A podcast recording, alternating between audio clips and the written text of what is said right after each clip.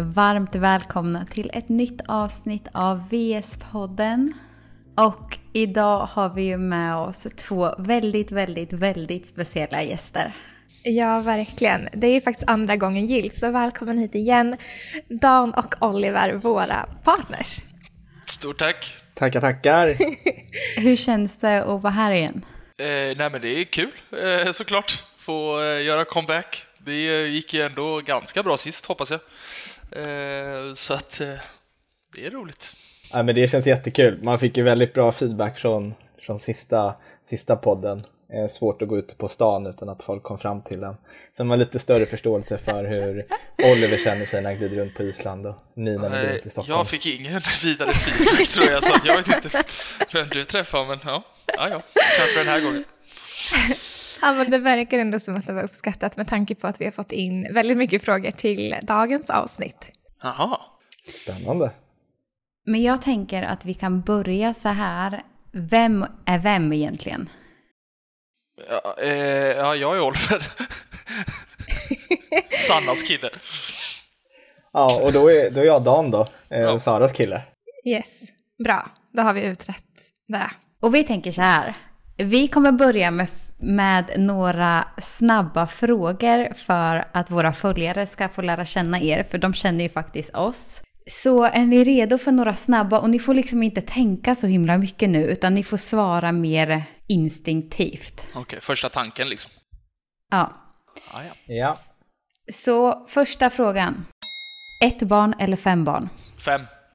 Ett. Ja. Fy fan vad deppigt. Ja.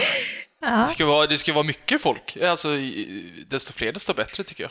Jag undrar om vi Ja, kommer jag- se det här genomgående i eh, det här poddavsnittet, att det kommer vara skilda världar. ja. Så är det ju som jag och Sanna liksom. Att aldrig få ha sex eller aldrig få kramas? De ser ut som två Ja, men- frågetecken. Ja, men alltså, det där går ju hand i hand. Det går ju inte att svara snabbt på det. Kläm ur i natt nu. Ja, Jag får, alltså, jag får aldrig krama någon. Nej. Det- alltså, är det all typ av, vad är sex då? Är det liksom vaginalt Ska det nyanseras? petting eller? Ja. Nej, jag tycker det är en dålig fråga, men jag tar väl... eh, Alltså, alltså från och med nu. Ja. Tänk på att Då ni blir ska det inga mer barn. Precis. Nej, men... eh, Nej, då, jag får ju... Nej, jag kan inte. Det går inte. Nej, jag får... Nej. Nej. jag tar aldrig kramas då. Nej. Åh, Ja, blir det några mer barn så. åh. Va? Du är ju en kramperson Ja, egentligen. jag vet. Tänk att aldrig få krama någon. Det är ju tufft alltså. Nej, jag tar nog bort sex då. Ja, jag med. Ja. Ante med. Exakt. Ja, men nästa fråga då. Aldrig behöva laga mat eller aldrig mer behöva städa. Aldrig mer behöva städa. Ja, aldrig mer behöva städa. Absolut. Aldrig läsa en bok eller aldrig mer kolla på tv. Aldrig mer läsa en bok. Ja, aldrig mer läsa en bok. Man kan ju köra ljudböcker kanske. Va? Men det, är, Jag nej, trodde det verk- ingår. Jag trodde verkligen Dan skulle ta Ja, bok jag trodde också det. Men det, du får inte lyssna på ljudböcker, du får ju bara kolla på tv liksom. Mhm. Poddar och sånt där, det får man göra. Ja, det är ingen bok. Nej, men då, då väljer vi bort böcker då. Ja, klass. Och om ni fick välja en maträtt att äta resten av livet, vad skulle det vara? Lär de känna oss bättre av det här alltså? Ja, lite. Det säger lite vem ni är. En maträtt resten av Tacos. Man kan göra så mycket med det. Jag blir så chockad. Jag lär i alla fall Du lär känna det ännu mer. Va? Tacos. Ja, det var otippat. Ja, det är smart val. Jag väljer, väljer eh, poke bowls, för det kan man också göra en massa Ja. olika toppings sådär tänker jag mig. Ja, det är bra faktiskt. Bra svar av oss. Eh, och sista frågan. Vad är topp två saker ni tycker är roligast att göra? Oj. Ja, tävla i, det kan ju vad som helst liksom. Om det är spel, idrott, you name it. Och... Det är ändå ett Ja, starkt tack. svar när du bara känner att så här, det är det här, det är ändå tävling liksom. Ja, men tävling, det, då brinner man till. Dagge, nu får du säga så kör vi varannan så lite. Ja, men allt som har med berg att göra då. Skidor, springa, kanske klättra, vandra. Det får vara en av de två. Och sen så borde jag säga på den andra platsen umgås med nära och kära kanske. Jag tar också den. Jag kopierar den. Ja, Kvalitetstid, med nära och kära, det, det, det är bra. Det är fint faktiskt. Och ni är ju faktiskt här idag för att prata om ja, men resan till graviditet och hur ni uppfattar det att ja, vi är gravida, det vill säga vi, vi tillsammans här. Så det är verkligen där vi ska djupdyka i och vi har ju fått massor med frågor. Verkligen, så många. Och det är ju kul för att jag tror att man hör ju sällan killar prata om det, i alla fall vi tjejer, att det blir att man ofta pratar med sina tjejkompisar och alla kvinnor i sin omgivning. Men det känns som att många är nyfikna på att bara få lite annat perspektiv. Spännande. Är ni redo? Ja. Så redo man kan bli, tror jag. Det är bra. Men vi fick faktiskt en fråga som jag tänker är bra att börja med. Och det är, hur känns det egentligen att bli pappa? Eh, eh, Ja, men och, ja, alltså, det här tror jag väl både jag och Dagge en del av, men det, jag ser fram emot det väldigt, väldigt mycket just nu. Eh, det händer ju väldigt mycket och man ser ju att det händer mycket med ja, men, dig då, Sanna, eller er, jag vet inte vad, vad man ska säga. Men eh, det gör ju att jag börjar längta ännu mer. Det kan ju komma till mig ibland om dagarna så här att, ja, hur man tänker när man har en liten knodd som springer runt och sådär, då, då blir man glad liksom. Ja men det är samma sak, man är ju orimligt taggad på det. Eh, det ska bli jätteroligt. Sen, jag vet inte, liksom, det är väl en parallell process att eh, som, som kille gå igenom graviditeten som säkert skiljer sig lite. Jag tror att Sara har ju ändå ett barn som växer i sig. Det har inte riktigt jag. Och sen så ibland så säger hon så här, känn på min mage, han sparkar. Och så känner man på magen och låtsas att man känner att han sparkar. fast man känner ju ingenting. Eh, Så är det verkligen varje gång. Ja, men man försöker liksom, ja men taggad och lite nervös. Eh, då försöker man ju liksom göra det man själv kan, vilket är mycket praktiska saker. Där. Vad för barnvagn ska man ha? Hur mycket väger de? Vad är den lättaste barnvagnen? Eh, och ja, men fixa med sådana saker. Men jag är jättetaggad, det ska bli svinroligt. Du är nervös ändå alltså? Ja, men det ska bli, det är lite nervigt där ändå. Och jag är också så nervös för det kommer man, alla pratar om det här med sömnen, hur kommer det bli med det? Och eh, ja, blir det ändå en stor omställning i livet? Ja, det kommer det ju såklart bli i och för sig. Men det är ändå en sak jag har funderat på. Hur det är att uppleva en graviditet som kille. Alltså det måste ändå vara... Det är ju något speciellt och det måste ändå vara så svårt att förstå på ett sätt och verkligen greppa det. För jag kan ju själv känna att det är svårt att verkligen förstå. Även om man kan känna sparkar och allting. Och som kille då måste det ju vara ännu mer, ja, ännu svårare. Jo, jo, men det är väl alltså likadant som det, kan, det är svårt för oss att förstå er i vissa situationer eller när ni känner eller när ni tänker eller pratar. Liksom. Likadant är det ju för oss att det är så här, ni kan ju inte sätta in hur det är att inte uppleva det på ett sätt för att saker som Dan säger händer ju inte inom oss på det. Ja, det är ju svårt att kanske förstå att så här, ja, du Sanna mådde ju illa väldigt, väldigt länge. Det är ju svårt för mig att ta in hur illa det är på ett sätt. Alltså jag är knappt, kommer ju knappt ihåg hur det känns att må illa ja, det, det är ju fortfarande overkligt på ett sätt. Alltså, man vet ju inte helt vad man har att förvänta sig, men man... Alltså, jag menar, det kommer man ju lösa tillsammans oavsett. Så att det är så här, det, det gör det ju bara så här, ja, som Dan säger, man är ju bara taggad liksom. Ja, och när det kommer till det så är det ju samma för alla, att man inte vet vad man väntar sig riktigt. Så där kommer från att man väl tar emot barnet så känns det som att alla kommer ändå vara på samma plats på ett sätt. Mm. Mm. Men jag tror också som kille, så man, men jag tror graviditeten delvis speglas lite av, alltså precis som för tjejer så kan det se väldigt olika ut. Vissa mår jättedåligt och vissa får, får jätteont av olika skäl och man kanske blir sjukskriven tidigt och någon är jätteorolig för födseln och någon inte och sen så kanske man själv är rädd för, för blod och, och, och annat som man har fått lära sig Vätskor. kom, kommer ut. Så ja, jag tror att det skiljer sig också väldigt mycket från, från kille till kille. Men man är ju verkligen eh, på, på sidlinjen. Eh, man är inte ute och spelar matchen. Nej, det är man fan inte. Men någonting som många faktiskt har ställt frågor kring, det är det här inför graviditeten att när kände ni er redo? Hade det någonting ni ville uppnå innan? Var det liksom självklart vid något visst tillfälle? Hur, hur var den processen? Ja, men, absolut. men jag tror inte redo, redo. Nej men det finns ju massa saker som man kanske vill göra i livet innan eller efter barn. Och liksom alla man pratar med är så här, ja, som har barn då. Det, finns inget bra tillfälle. Eh, det kanske finns mindre dåliga tillfällen eh, och händer det så händer det när det händer. Men eh, jag vet, alltså det, det, blir väl, man kommer ju addera något väldigt fint till livet och det är jag jättetaggad på, liksom nästa steg. Men redo, redo, jag vet inte, kan man vara redo för det? Men det finns ju ändå någonting som skiftade i er i att gå från att okej, okay, men jag kanske inte vill ha barn nu till att ändå känna en längtan eller man kände mer att tidpunkten var rätt. Eller har du känt som du har gjort de senaste månaderna under en lång period? Nej, men det känns som en väldigt organisk process. Det, ju, det börjar väl kanske med att man, eller för vissa i alla fall, för, för mig att man träffar rätt person. Eh, och det sätter ju igång lite tankar och så börjar man planera för livet framåt och där hade väl både jag och Sara tankar på, på att vi ville ha liksom, familj någon dag. Eh, så det börjar väl växa där.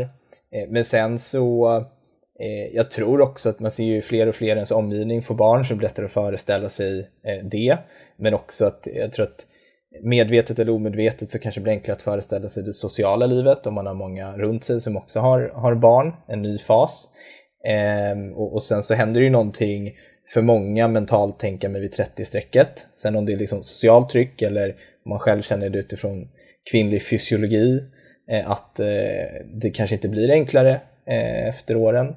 Det är väl också någonting som, ja, men som kanske påverkar när i tiden man börjar försöka.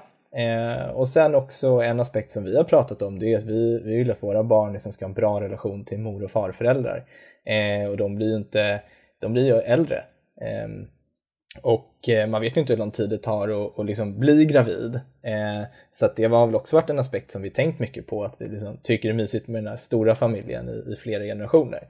Eh, som också gjorde att liksom, ja, det kanske kändes som bra lägenhet. Så mycket sammantaget någonstans. Eh, Eh, men sen också att man eh, liksom jobbmässigt är på ett visst ställe i livet, det har nog underlättat. Men det hade nog å andra sidan inte heller begränsat eh, om det inte hade, hade varit så. Men det är väl klart en, någonting som underlättar. Men jag tänker verkligen också typ där du sa med typ våra alltså föräldrar, att det var ju någonting som faktiskt påverkade oss ganska starkt. Att det verkligen tog oss ett steg närmre. För att båda våra föräldrar är pensionerade och ja, men man börjar känna som sagt så här, men de är ju i den fasen av livet och man börjar tänka på att de också blir äldre. Så det var ju ändå någonting som verkligen gjorde att vi kom närmare.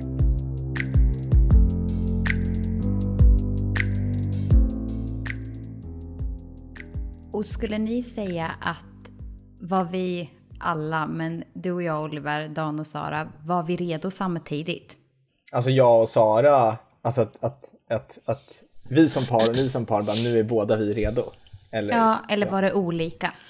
Nej, alltså att, vi, att vi att... två, du ja, och jag Dan. Ring, ringde du? Inte att vi liksom hade ett gruppsamtal.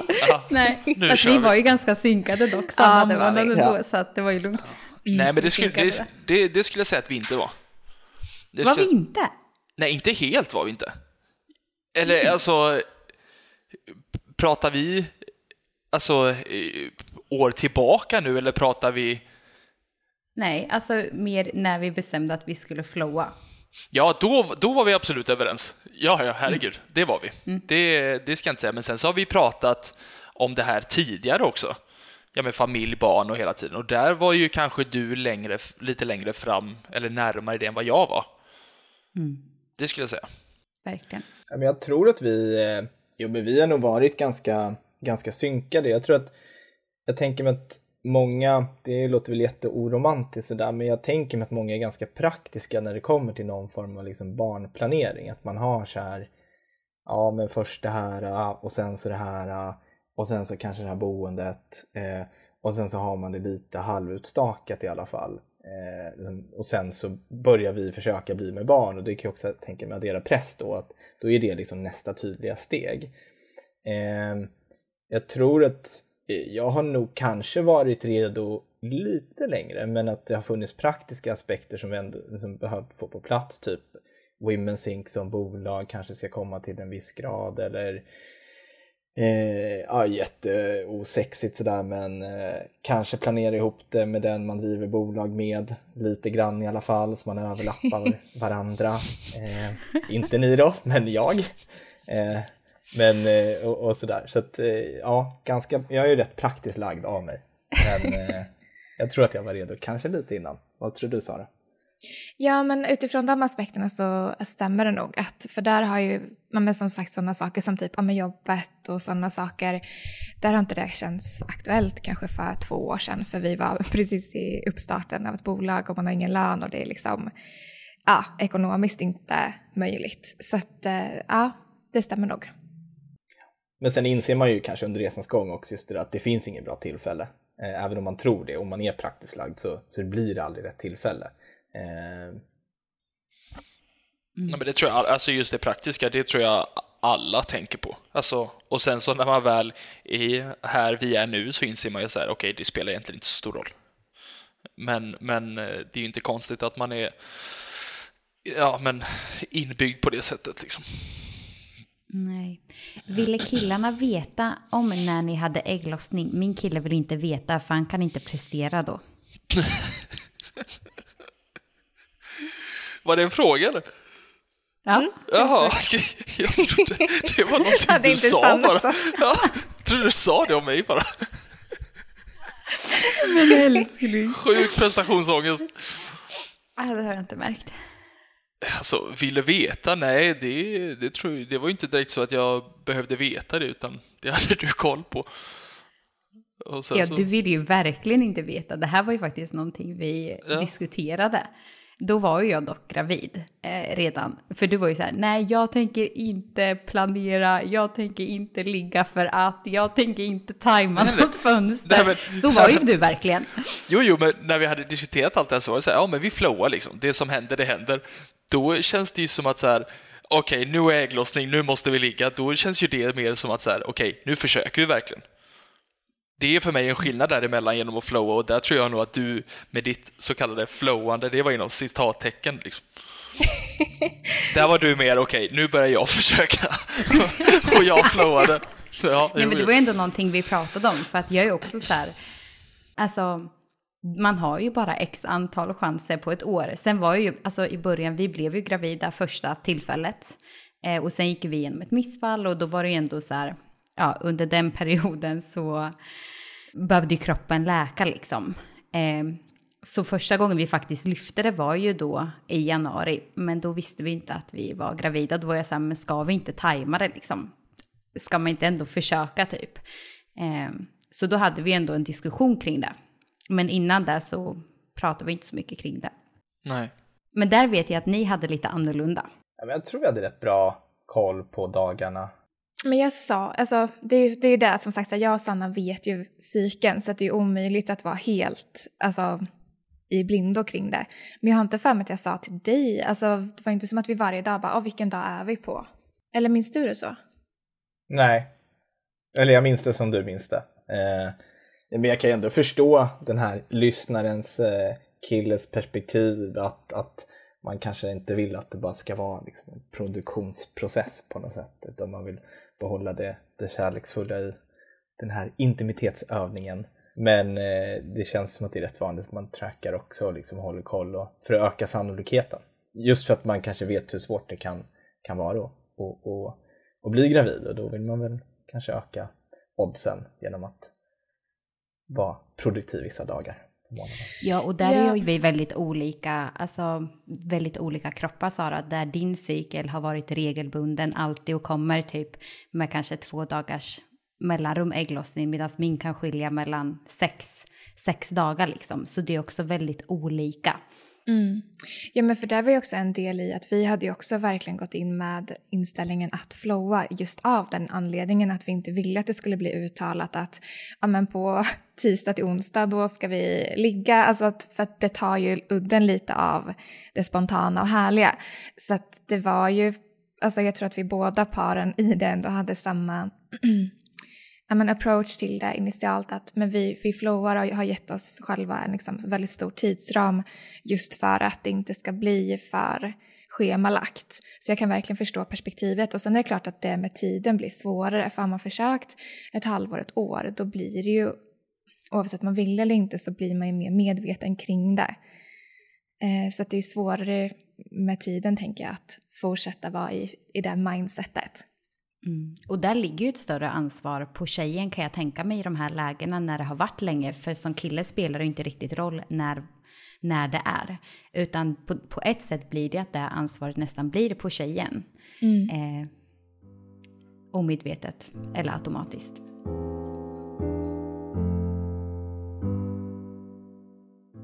I dagens avsnitt vill vi tacka vår fantastiska sponsor Skinom som ger färsk hudvård.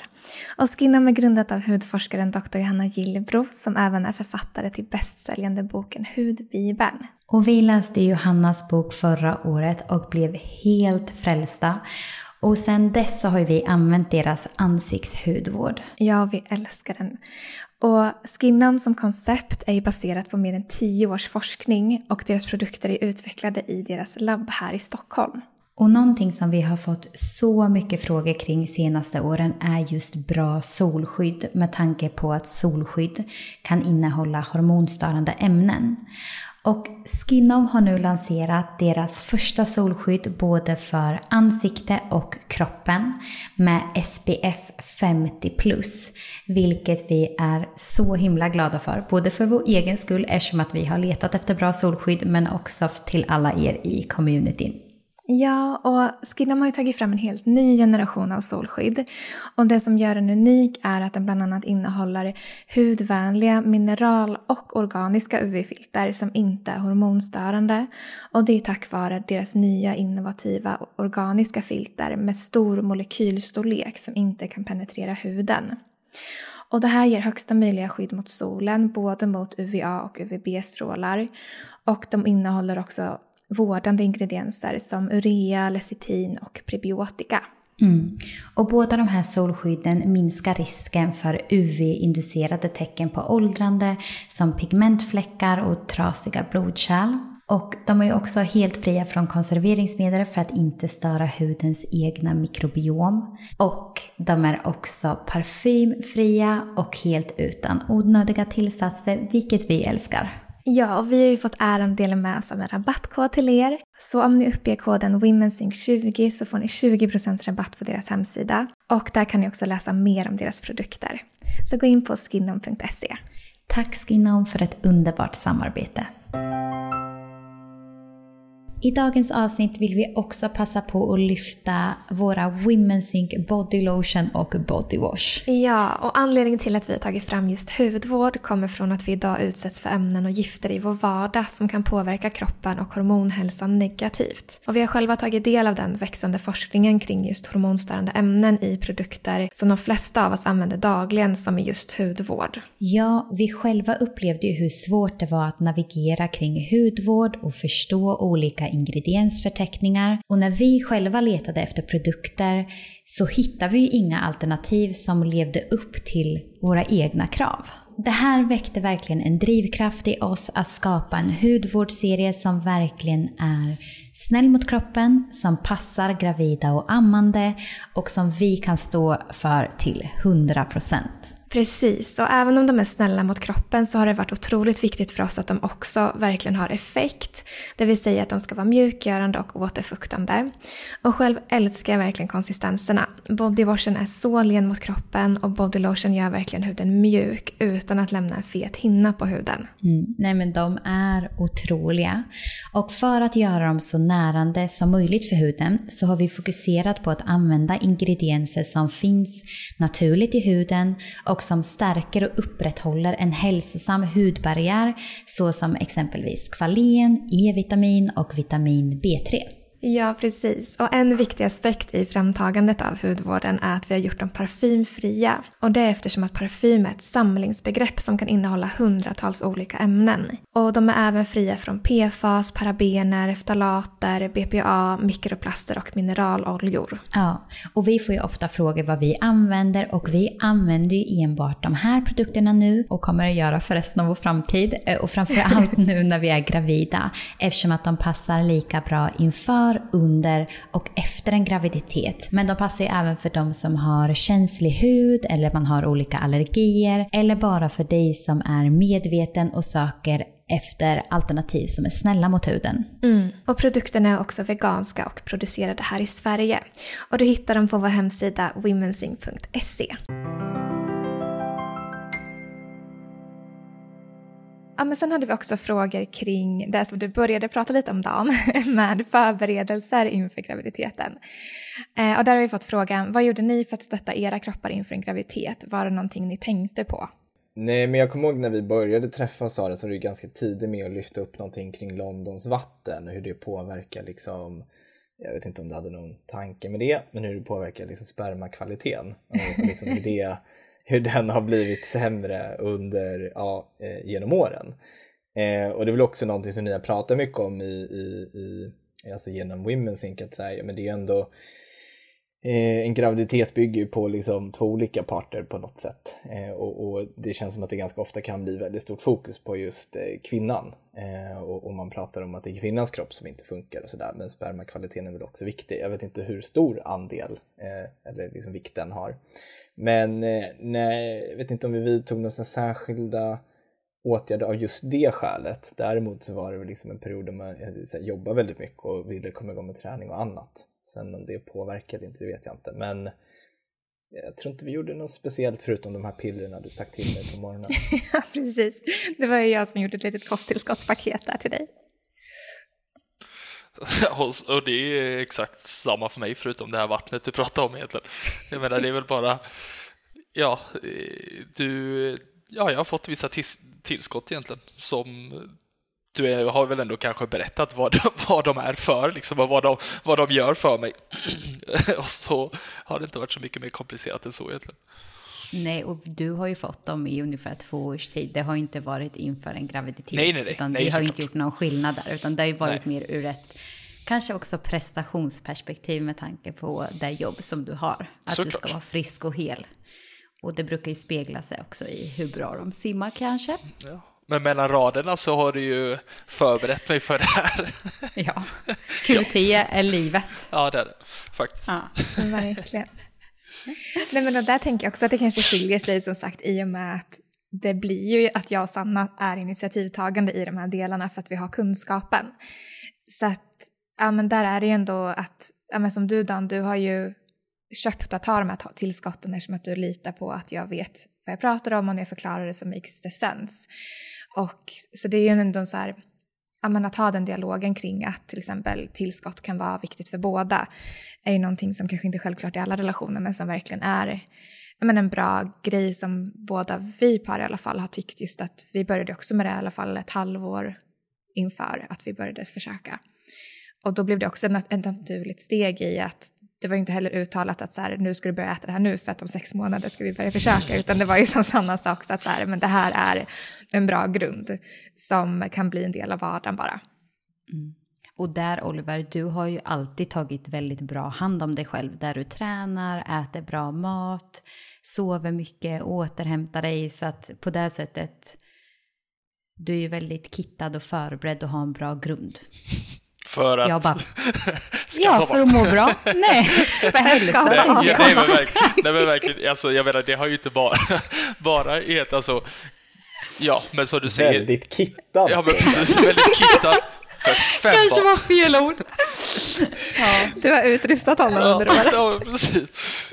Nej, men jag menar, det är så här, ja, det handlar inte bara om kosttillskott för att vara så väl förberedd som möjligt, utan jag menar, det är ju en livsstil, alltså och som Dan säger, det är ju lätt att så här, ja, har man eh, utmaningar med att bli gravid så är det så lätt att så här, ja, nej, men det, det, det är någonting med kvinnan som det är galet med liksom, medans man är ju två i det liksom. Och det kosttillskott är ju en, eh, en del som, som hjälper. Och jag menar livsstil generellt, vad man, hur man lever sitt liv är ju en annan. Så jag menar, de två måste ju ändå gå hand i hand egentligen. Jag tror vi hade uppe den frågan när vi var med i podden förra gången. Jag vet inte vilket poddavsnitt det var, men eh, liksom, hur gör man då för att få sin kille att eh, liksom göra lite livstidsförändringar? Och jag har för mig att vi gav några riktigt vassa tips där och då. Jag tror också det. Men, eh, men eh, det kan ju såklart vara ett känsligt ämne, men liksom, vad är det för livsstilsförändring eller vad behöver man ha på plats som kille för att liksom vara på plats? Det är, det, liksom, det är sömnen, det är träningen, det är bra kost, minska socker, eller finns det några generella saker som kan vara bra att ha på plats? Vet jo, men det är ju egentligen på samma sätt som för tjejer och också så här minska exponering av gifter exempelvis, för det har ju en jättestor påverkan, men också stress är ju också en jättestor bov, så att det är ju egentligen VS-filosofin applicerat på en man helt enkelt. Exakt, och där blir det ju ofta att kvinnan kanske tar ansvar i det just för att man har kunskapen. Som att, ja men vi har ju också bytt ut alla våra plastredskap i köket hemma, men det är kanske ingenting du har tänkt på utifrån fertilitetsperspektivet för dig då. Även om jag säkert har nämnt det, att det är viktigt för alla och för båda, så är det också saker som man har gjort under åren eh, för bådas hälsa. Där har faktiskt Oliver varit drivande. Jaså? Jajamän. Maskin. Och med det sagt så kan ni köpa bodywash och eh, bodylotion för det innehåller inget. Sant. Du är faktiskt daglig användare av det. Ja, otroliga grejer. Ja. Nej men så det är ju samma saker egentligen. Men det är som sagt, det kan ju vara svårt att hur motiverar man en kille som inte är insatt och som egentligen har mindsetet med vadå, det kommer ju gå hur snabbt som helst. Hur får man en sån person att faktiskt göra de här förändringarna? Mm, det är en bra fråga och, och liksom vara tillräckligt kanske ödmjuk för att se sin egen roll i det hela. Ja, det, det, är ju, det handlar ju om att man pratar om det tror jag. Och eh, är det så att eh,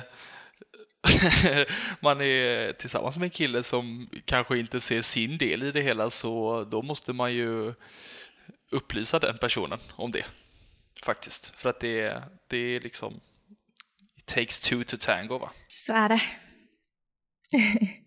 Vi har också fått en fråga till dig Oliver eh, utifrån eh, missfall. Så vi har fått frågan partners perspektiv att gå igenom missfall. Hur är det att vara kille och gå igenom ett missfall? Ja, det, det tror jag varierar väldigt mycket och framför, eller framförallt också kanske när det sker. Vi, det hände ju ändå oss relativt tidigt skulle jag säga. Det, var, det, det här har vi pratat en del om och, och det var svårt för mig att inse eller förstå det hela. Alltså, det låter kanske konstigt att säga, men jag kände egentligen, egentligen aldrig någon sorg för det hela, för att det kändes så overkligt för mig. Alltså det var nästan som att så här, har, har vi ens varit gravida? Har det här ens hänt? Och, och jag blev ju nästan, det låter också sjukt att säga, men jag blev nästan mest ledsen för att ja, men du Sanna var ju väldigt, väldigt ledsen för det hände ju så mycket i din kropp under den här tiden också och, och du kände väldigt mycket och, och både det kopplat till så här, ja men det kan också vara så lätt att hamna i ett tankesätt som, som kvinna i det här fallet att så här, okej, okay, det är något fel på min kropp, det är något fel på mig, vad har jag gjort för fel? Eh, Medan det är så här, det, det är verkligen ingenting som, som vi hade kunnat göra någonting åt egentligen, utan det, det är ändå helt naturligt och, och sånt händer tyvärr. Eh, sen så har det ändå så kunnat komma tillbaka till mig emellanåt nu när vi ändå i den här processen, när vi är gravida igen, att så här, Ja, men man, alltså, det kommer till mig väldigt kort ibland. Så här, ja, men man blir, kan ändå känna så här, ja men hade, hade det ändå gått vägen då så hade vi ändå haft ett barn nu och den hade kunnat vara så här gammal eller vad som helst. Och,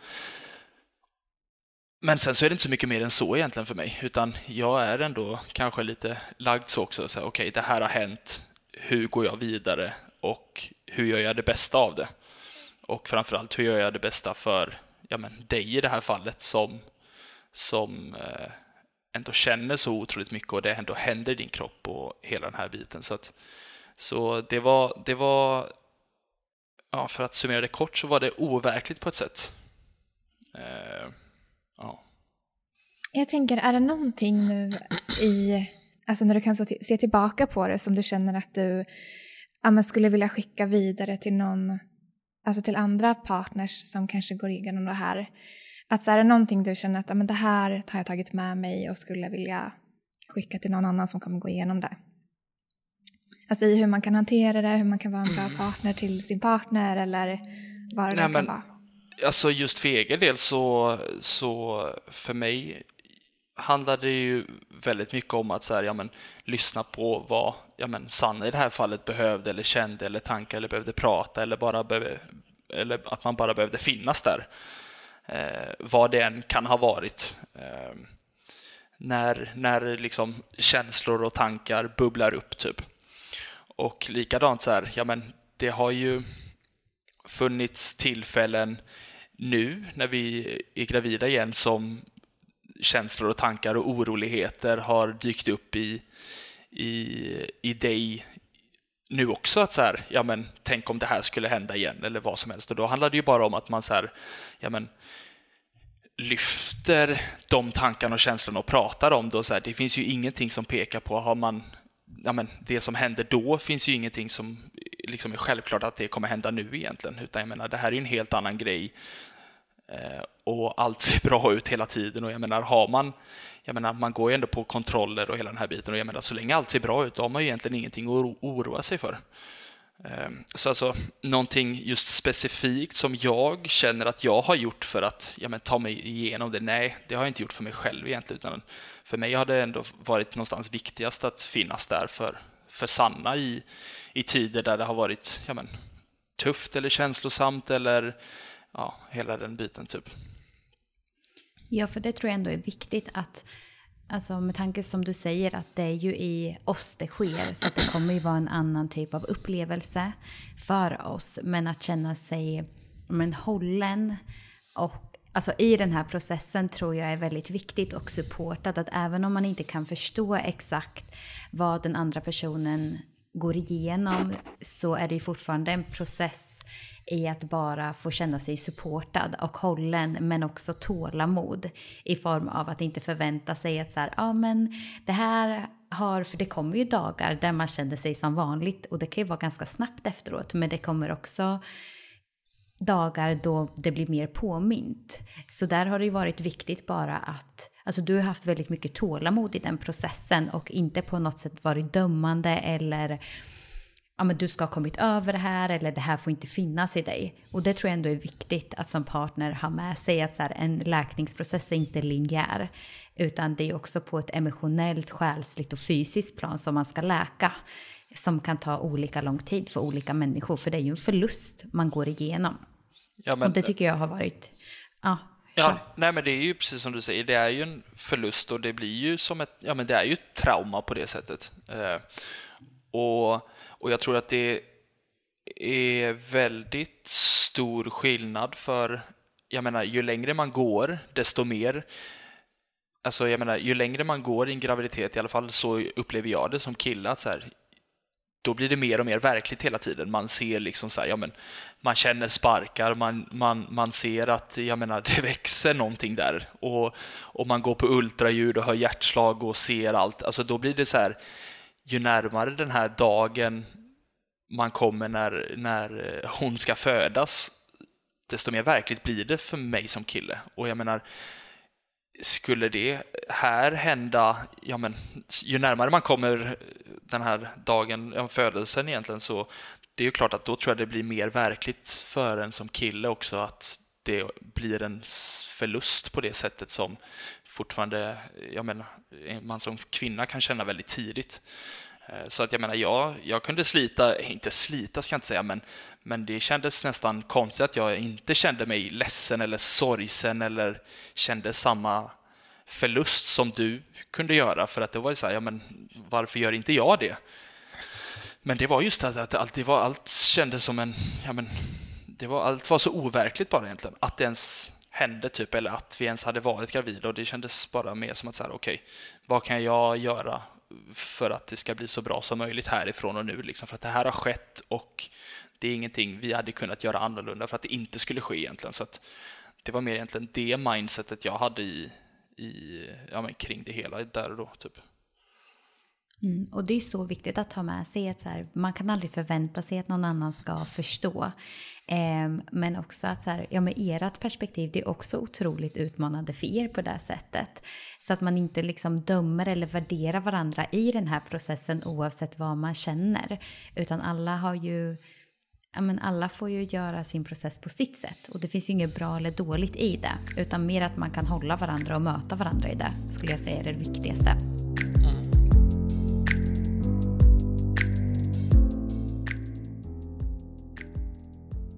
Men på tal om någonting annat då. eh, förlossning. Hur känner ni egentligen inför förlossning? Är ni rädda? Är ni peppade? Tycker ni det är läskigt? Ska det bli kul? Ja, vad är era tankar? Eh, ja, men eh, det, det, det, det, ska nog bli en häftig upplevelse. Eh, det tycker jag. Och där är man ju liksom, man är ju ren supportfunktion eh, under hela den, den processen. Eh, så jag, jag, tror att det är kanske lite som resten av graviditeten speglas lite av liksom hur, hur Sara känner. Eh, och jag upplever ändå att Sara, du känns ganska eh, ja, men relativt liksom lugn, om man nu kan vara lugn inför en, en, en förlossning, framförallt första gången. Eh, sen har man väl varit lite så här, vet inte, vad blir det för typ av förlossning? Ska det bli en sån här vattenfödsel? Sara hade ju fått för sig någon gång att jag skulle sitta i den här poolen och det kom ju ut massa olika saker. Och det var jag väl lite skeptisk till. Eh, jag tror join, att Sara också join, blir... join the club!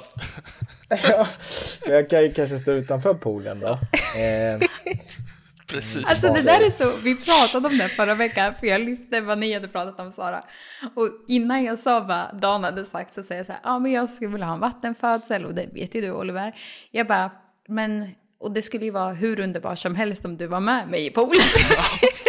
Ja, vi har haft exakt samma samtal. Ja, men och jag är verkligen så här precis som Dan, när det kommer till en förlossning, det är så här, ni får ha det precis som ni vill, eller som du vill. Alltså, whatever you want. Men du kan inte liksom, eller ni kan inte tvinga oss att så här, okej, okay, så här vill jag ha det och du ska göra det här. nej, där är det ändå så här, nej, jag tror faktiskt inte det. Hit men inte längre. Ja, men precis. Men jag tänker, eh, men jag tänker snarare så här, om, om det hade varit ni, att man kände sig så hjälplös i den processen och man bara liksom vill så här supporta den andra på bästa möjliga sätt. Alltså jag hade inte tvekat att hoppa i poolen. Nej, det, är så lätt, det, det, är så lätt för er att säga också, men jag menar det är så här, vi kan ju fortfarande göra allting som man gör utanför poolen kan man ju fortfarande göra därifrån. Men för här tänker jag att det också finns en diskrepans i att också att vi är så himla insatta. Så vi är ju liksom helt insatta i det här med att en förlossning bygger så mycket på oxytocin och då är det närhet och vi har ju läst och lyssnat på så mycket nu i de här kurserna som vi går också att ja, men, så här, beröring, att typ bli hållen, allt sånt kan vara positivt för oxytocinet. Och då har man också sett vattenförlossningar när partnern sitter bakom och håller om och kanske smeker. Men de filmar ju inte vattnet då. Men för de som inte vet vad det här, alltså vattenfödsel, då liksom sitter man ju i, i vatten och så föder man ju liksom i vatten och allting som kommer ut kommer ut i den här äh, poolen då. Eh, och jag, jag kan ju säga, alltså Sara, om du vill att jag ska sitta där så gör jag det. Jag vill bara att du ska förstå eh, konsekvenserna. Sits. Ja, vilken sits och liksom vad det, vad det innebär. Och det är moment... Men det är du pratar som att du vet hur det här går till. Du har ingen aning om vilka vätskor som kommer ut och när. För jag bara, det kanske kan sitta i början. Det kanske inte kommer vätskor hela tiden. Eh, så med det sagt så väldigt taggad inför för förlossningen och födseln. Det ska bli, ja, det, Exakt, det är ju bullshit. Det är en sån häftig, häftig upplevelse och det är liksom urkraft och allt sånt där. Så det, ja, det ska bli, bli häftigt att se. Jag har ju liksom inga referenser. Den, de enda referenserna man har det är man sprungit så här långlopp och sånt i fjällen. Och då vet man liksom hur man är på de här sta, stationerna. Man står med liksom sportgälls och Dextrosol och, och liksom ska se till så att hon klarar, klarar det här. Så äh, det blir kul att vara support. Skulle du kunna tänka dig att ta emot bebisen? Eh, ja, men vi har ju pratat om det också, att det finns kanske eh, Ja, om Sara säger så här, du måste ta emot den så gör jag det. Men jag tror att vi är överens om att jag ska stå bakom. Det, det tror jag att vi, vi har Kommit fram landat till. va? Ja. Eh, ska du, ska du, ska du Oliver?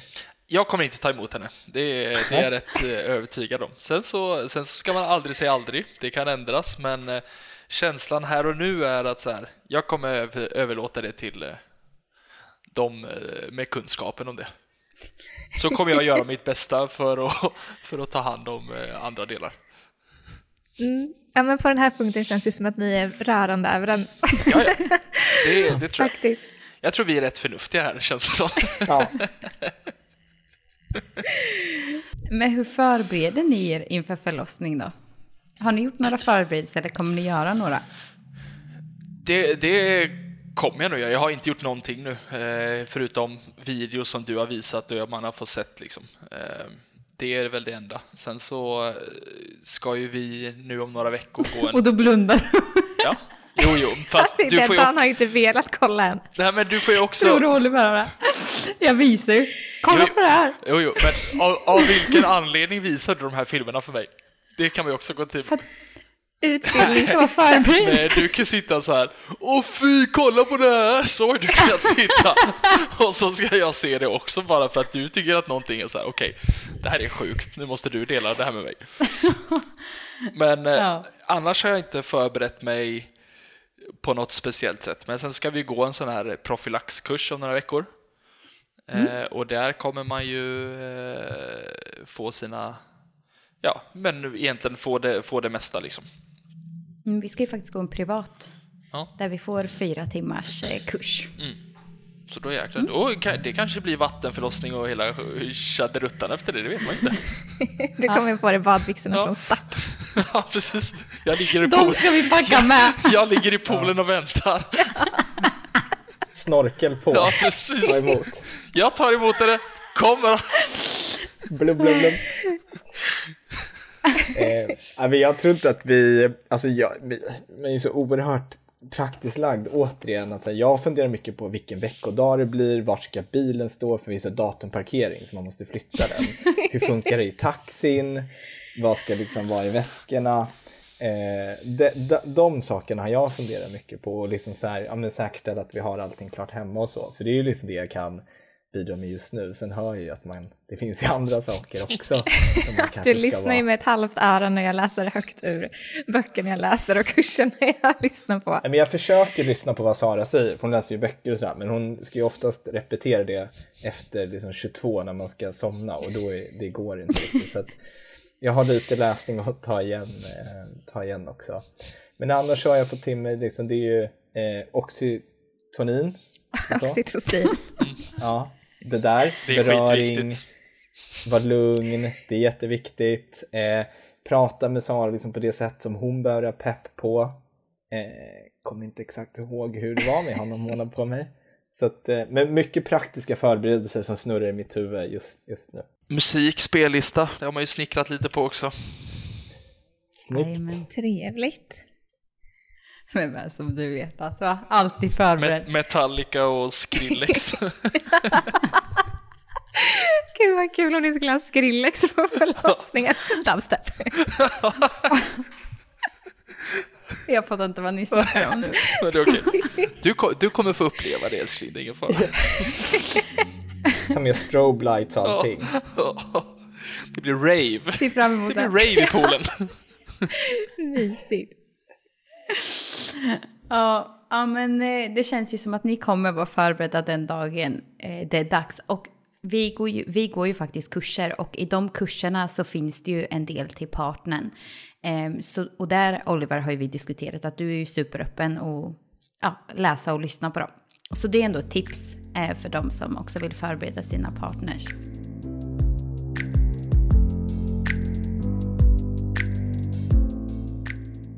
Men ett annat ämne då, barnuppfostran. Hur tänker ni kring det?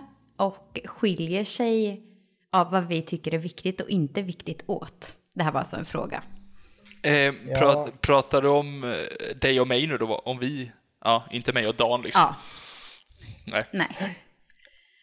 Eh, kör du Oliver. Ja, nej, men jag skulle säga att det här är, har vi ändå eh, diskuterat lite.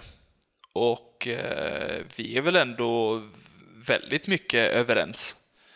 Eh, sen så vet man ju inte alls hur det kommer bli när väl, eh, när väl man står där eh, med, med henne. Liksom. Men ska jag gå in på detaljer här eller vad är grejen?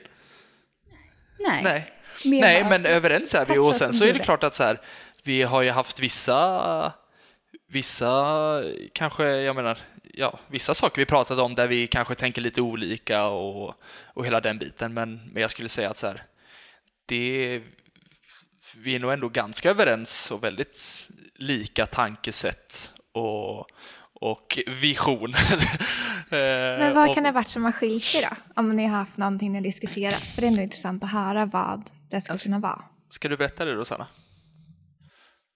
Nej men en sak som jag tror, alltså där är Oliver mindsetet att så här, han är inte orolig på något sätt. Så att han är ju så här, men barnet lär sig genom att slå sig Ja. liksom. där kan väl jag tänka mig att jag kanske kommer vara lite mer försikt, försiktig eller beskyddande.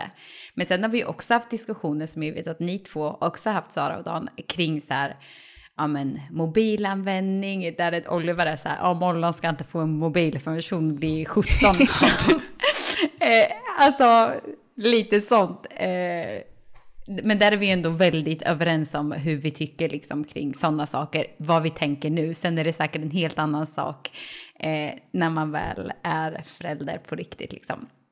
Men det är väl lite sådana saker och det speglar väl mer hur vi är som personer, skulle jag Ja, säga. lite så. Men alltså, jag tror man, man går väl tillbaka också lite hur man själv växte upp, vad som var bra och vad som var mindre bra. Liksom. Och så här, jag slog mig väldigt, väldigt mycket som barn. Eller väldigt, väldigt mycket. Nu det lät ju som att jag inte gjorde något annat, men ja, jag, Knappt Nej, men jag, jag skulle säga att man, man som barn lär man sig av det.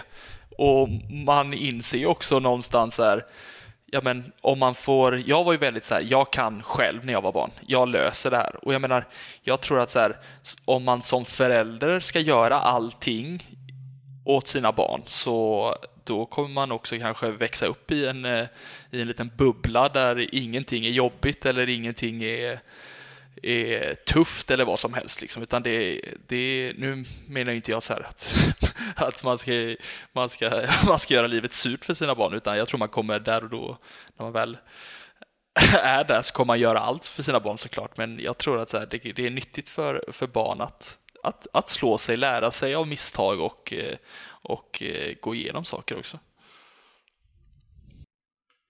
Vad tänker ni? Men jag tror att Har ni vi, diskuterat det här? alltså vi har en ganska, jag tror vi är väldigt synkade, liksom, vår vision för hur vi ska eh, liksom uppfostra barn och vad som är viktigt och vissa saker som blir tydliga för oss på sistone, där med familj, hur viktigt det är och liksom, relation med våra syskon och våra föräldrar och liksom, att de också ska känna sig bekväma våra kompisar och sådär. Eh, och där har vi liksom en, ja men tror jag, väldigt synkade. Sen vet man inte liksom hur det blir when shit hits the fan om man sover fyra timmar per natt och man är stressad över jobb och det ena och det andra. Hur det faktiskt blir i verkligheten. Eh, men eh, jag tror att det vi, eh, ser överlag väldigt välsynkade och liknande tankar på uppfostran och, och liksom så. Det jag tror, ja men jag vill ju redan nu försöka planera för vad för sport ska lillen pyssla med. Och Sara, som jag uppfattar det, är lite mer så här. vi får se vad det är för person som kommer ut och så får hon upptäcka. Ja. Och jag är lite mer så här, men om den här lilla personen som kommer ut inte har en fotboll framför sig som den får leka med och pappa inte står där och sparkar boll och tycker det är kul, då kommer inte heller lillen tycka att det är så roligt. Eh, så ja, jag tror att det är väl där vi kanske skiljer oss mest. Jag, jag tror, inbillar mig att jag kommer kunna liksom facilitera och inspirera till vissa aktiviteter. Och så försöker jag synka med Sara så att vi liksom, det här tycker vi är kul att titta på, det här är roligt.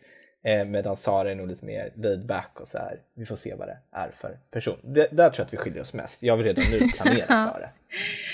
Ja, men alltså på ett sätt, alltså vi är ju lika i form av att så här, jag tror också på att absolut att man vill ge möjligheter och skapa förutsättningar för vad nu barnet skulle vara intresserad av, men just att jag är mer så här, men vi får också se vad barnet är intresserad av och har för personlighet och alla de bitarna. Så verkligen. Men sen en sak som jag tänker, men att man ändå också, som sagt, som du var inne på Oliver, speglas från ens egen uppväxt. Det är ju till exempel, som vi har pratat lite om, att men du älskar ju grejer. Alltså saker när det kommer till typ sportutrustning eller alltså du kan ju snarare in dig på saker och köpa liksom bra saker och du fick grejer när du var liten medan jag verkligen kommer från att så här, jag hade aldrig märkeskläderna eller de coola sakerna så jag har alltid bara fått så här, jobba ihop till allting själv nästan. Och där har ju jag sagt att så här, ja men att jag är orolig att du kommer vara så här, ja men här har du en 500 eller här får du senaste iPhone. Medan jag kommer vara så här, det får du jobba ihop dig själv, skaffa dig ett extra jobb liksom. så typ sådana saker kan jag ändå tänka mig att vi kanske kommer ha diskussioner kring. Finns en, finns en risk för det och också när du säger att så här, ja, men du måste skaffa ett eget jobb, att jag tänker att då kan du komma och jobba med pappa här. ja, det kommer inte ske. Ungen kommer liksom ha drönare innan den förstår vad den är, så den fattar inte betydelsen av de här sakerna. Världens yngsta entreprenör, skaffa eget bolag, fyra. Jag köpte Nej, en sån, beställde en sån bok nyss eh, som hette 100 first words of a young CEO. där liksom så här, pekbok där den ska få lära sig liksom, strategy, vad är det? Och eh, people and culture, vad innebär det?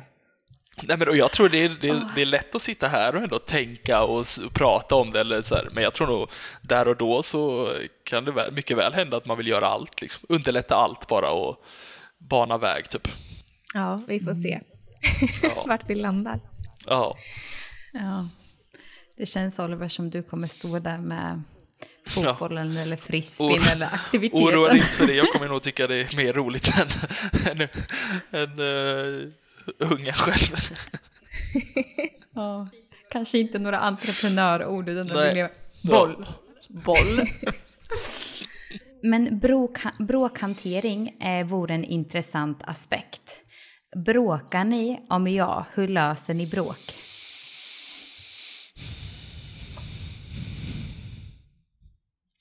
Ja, alltså... Det... Radiotystnad. Ja, jag tänker alltså... Det är klart att så här, alla bråkar. Men skulle du säga att Nej, alltså det är ändå det så här, ja alltså ja och nej. Det, är inte, det, är inte, det har ju inte varit eh, sådana alltså såna stora grejer egentligen. Utan, utan, men man kan ändå kalla det lite bråk någon gång. Sen så, sen så hanterar vi alltid det genom att prata egentligen. Eh, och vi är väldigt olika där. Där, eh, där jag kan behöva lite tid och tänka och reflektera på vad, vad jag behöver säga eller eller, eh, eller vad jag känner och sätta ord på det medan du kan vara väldigt så här, ja men, ställa frågor och prata och hela den här och bli väldigt, väldigt mycket liksom. Och jag kan säga saker som jag kanske egentligen inte så här riktigt har tänkt igenom eller känt eller, eller så. Men jag menar, jag tycker ändå att så här, i grund och botten handlar det om kommunikationen och, och där skulle jag säga att så här, ja men där är vi väldigt bra och stabila och, och för, mm. förstå varandra ändå. Och jag tror att så här, allt i en relation, det, det kommer alltid komma tillbaka till, till, eh, till kommunikationen egentligen och ha en förståelse för varandra i, i olika sammanhang och, och, och hela den biten. Mm. Daggen. Nej men vi bråkar inte heller så mycket. Alltså, så här, det är enda gången vi käbblar lite det är liksom när vi ska jobba tillsammans. Då, det är som att det skär sig på något sätt. Och så ja. går det inte. Då sitter Sanna där i eh, mitten. ja, så sitter Sanna i mitten och får lyssna på. Men annars så nej, vi, det är, vi, vi, har, vi klarar oss ganska rätt bra liksom. Det är väl ingen av oss som är direkt så här konfrontativ. Nej men för där tänker jag att vi är nog, till skillnad från er, väldigt lika i hur vi ja, men då, bråkar, eller vad man ska kalla det. Att vi kan ju nästan ha som tysta bråk istället. För att vi är ju väldigt så här inkännande på energier. Att du känner ju direkt om jag är på dåligt humör och märker ju det. Alltså att vi kanske mer uttrycker en energi som den andra plockar upp och så kan det vara att man kanske märker att okej, okay, men han är irriterad på det här eller jag är irriterad på det här.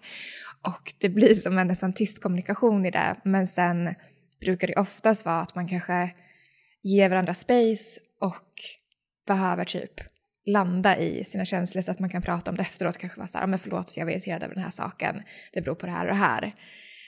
Um, så att det är ju, alltså, eftersom att vi är ganska lika, vi är ju som sagt inte så konfrontativa, utan vi båda gillar nog att landa i det för att när man sen har liksom kunnat släppa det man är, den känslan man är i och kan se på det lite mer med distans, att då typ kunna prata om det och kanske ha en mer, ja men, vad ska man säga, lugn dialog om det då än när man är i känslan. Även om vi märker av att okej, okay, men nu är vi irriterade på varandra eller den ena är irriterad på den andra typ.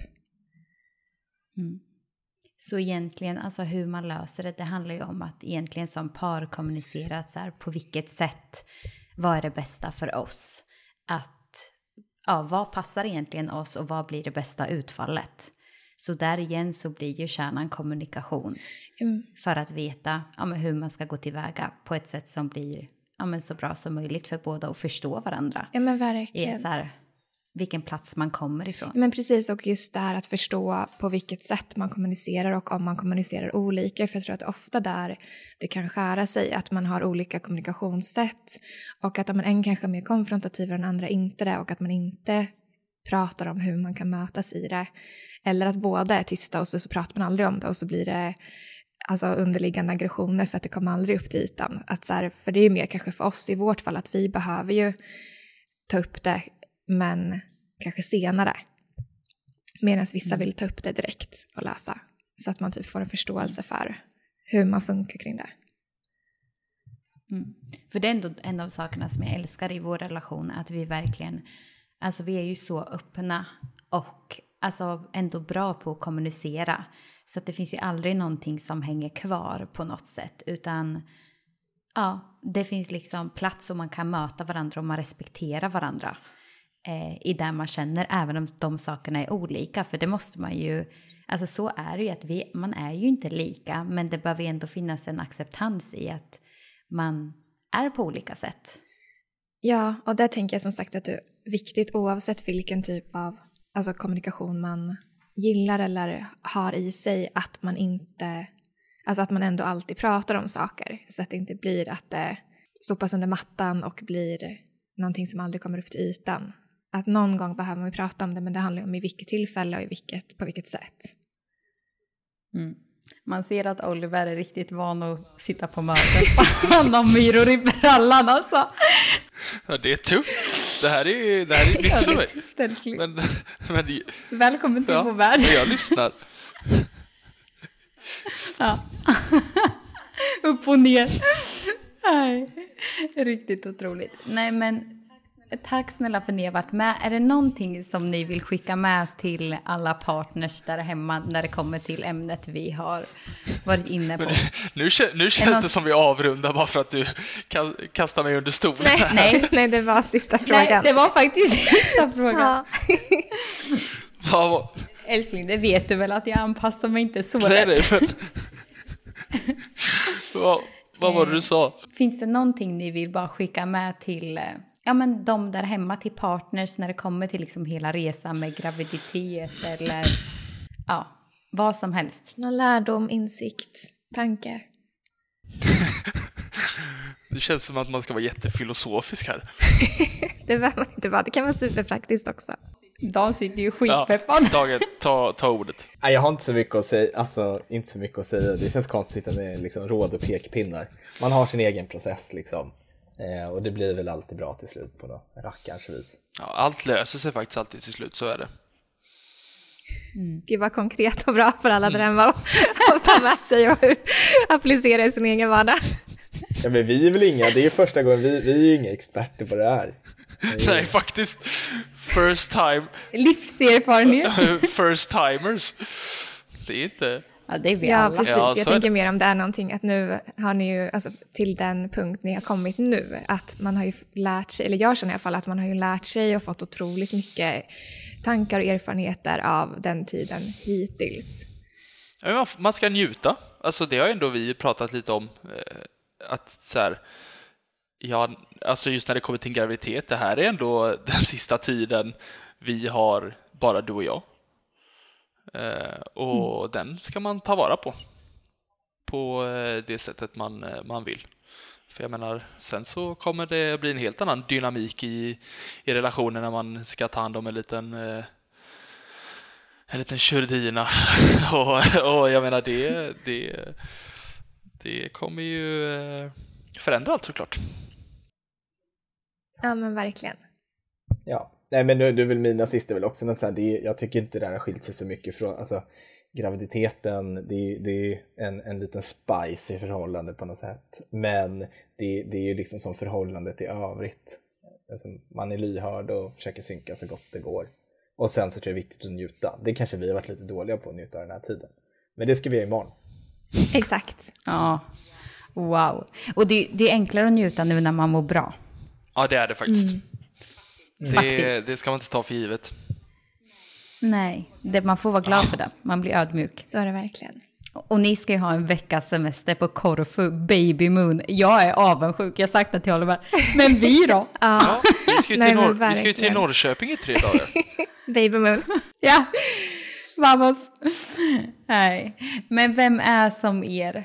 Jättekul. Va? Våra bästa. Jätteroligt ja. att få, få vara här och dela tankar och grejer, erfarenheter och det ena med det tredje. Som era barn ska lyssna på när de blir stora. Ja, ja. kanske. Sjukt ändå. Galet. Då. Nej men jättemysigt att ha er med, verkligen. Ja. Jag ser fram emot att möta eh, mini, mini er. Ja, detsamma. Det ska bli så jävla mäktigt alltså. Verkligen. Ja, det är mäktigt. Det är mäktigt hela den här resan. Men tack snälla för idag. Puss puss. Puss och kram. Puss och kram. Puss och kram. Tack så mycket. Hejdå. Ses nästa vecka igen. Det gör vi. Puss.